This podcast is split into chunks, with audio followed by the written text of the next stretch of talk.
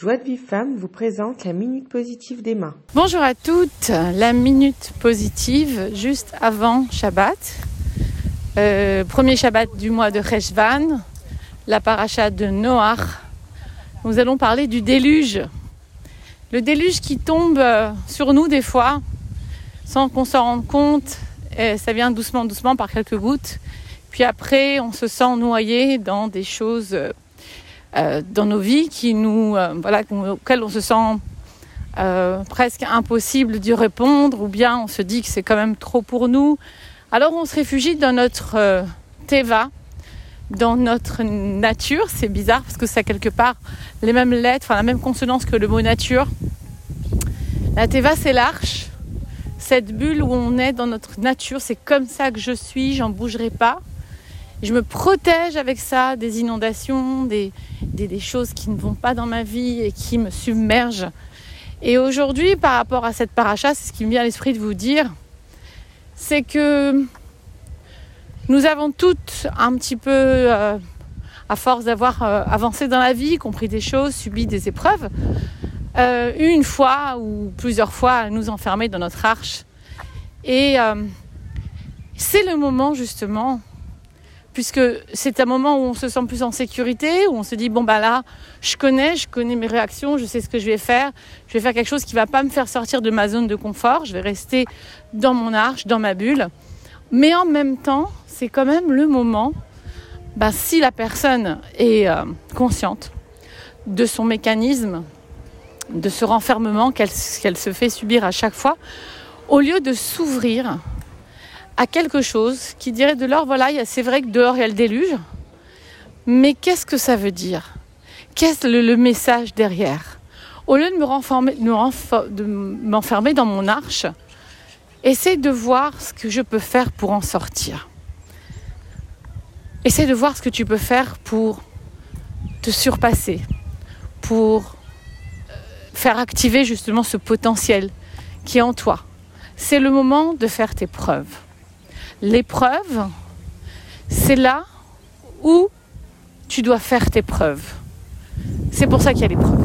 L'épreuve, elle vient pas parce qu'Hachem est méchant, parce que les gens sont méchants, parce que la vie est dure, parce que c'est comme ça et on comprend pas.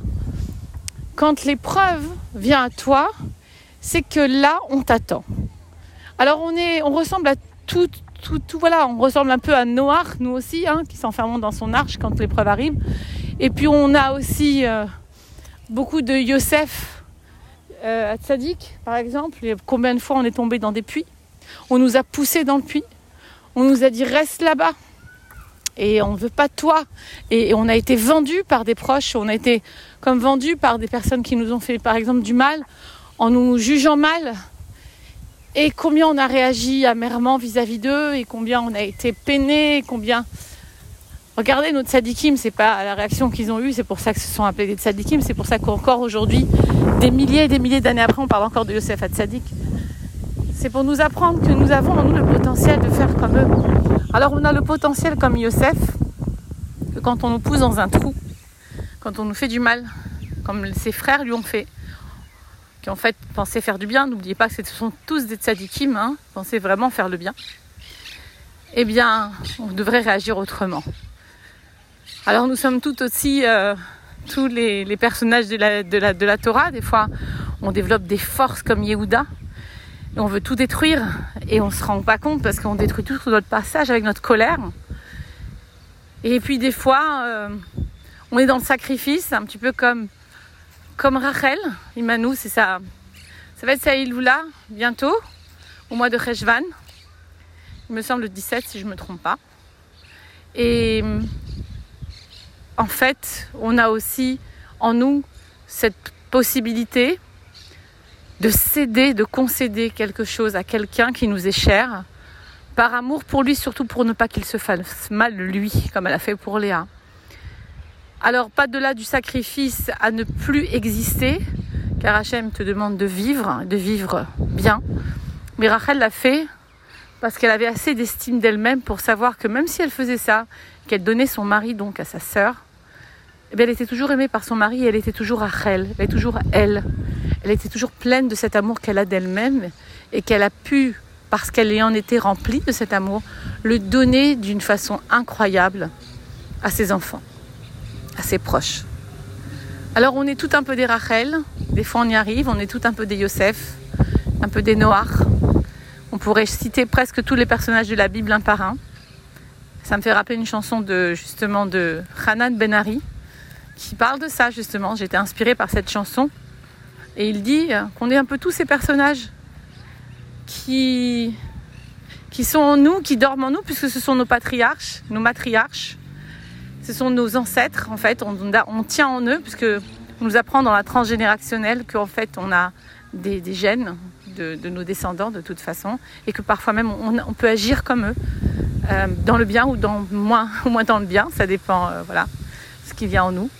Et que euh, c'est juste une question d'émouna, de croire en soi, de croire que tout est possible, que je peux sortir de cette arche, que le déluge qui, qui m'arrive en ce moment, eh bien c'est passager, il va durer que 40 jours. D'ailleurs, Hachem a promis de plus jamais faire de déluge. L'arc-en-ciel est le signe, qui est un signe qui n'est pas tout à fait, euh, on n'est pas tout à fait heureux quand on voit un arc-en-ciel. D'ailleurs, on s'y attarde pas, parce que c'est quand même le signe qui a eu euh, la destruction du monde. Alors qu'on vient de parler d'une nouvelle année, de tellement de bonnes choses dans, les fêtes de Tishri, puis d'un coup, cop, toc, on revient à une destruction. Et pour nous dire que tout est si fragile, tout dépend tellement de nous, tout dépend tellement de ma façon de vivre ma vie, de voir les choses. Chacune partie, chacune dans son coin en privé, les filles, en même temps au niveau du clal. Mais le clal ne se fait que par des petites personnes comme nous, toutes petites. Et plus chacune rajoute dans son cœur de l'amour du prochain, plus chacun chacune rajoute dans son cœur de l'amour pour soi, de la patience, de la compréhension, un peu de sacrifice, attention, pour le bien et dans le bien pour soi. Un peu de, de pardon, comprenant que, comme Yosef, ce n'est pas ses frères qui l'ont jeté dans le puits, c'est bien Hachem Idbarach. Prendre un peu de tout notre sadikim pour arriver à être une personne entière faite de toutes ces personnalités magnifiques, une personne concentrée, alignée, unifiée, de toutes ces parcelles de moi qui sont un peu à droite à gauche pour arriver à être une personne meilleure, arriver à la délivrance finale avec vous toutes, chanter danser au Beth Amigdash Bekarov parce qu'en fait euh, tout ça c'est une euh, voilà, grande mise en scène par le plus grand des metteurs en scène qui est là, qui nous fait euh, qui nous donne des rôles et tout va dépendre comment je vais le jouer. Donc à vous de jouer, Dites après moi le déluge, c'est pas bête aussi, voilà, après moi ce qui va arriver maximum, vous allez devenir meilleur. Après moi le déluge, ça veut dire bon bah il va rien se passer quoi.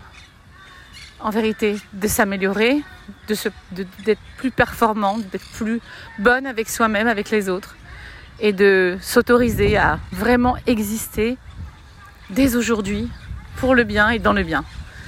Je vous embrasse les filles.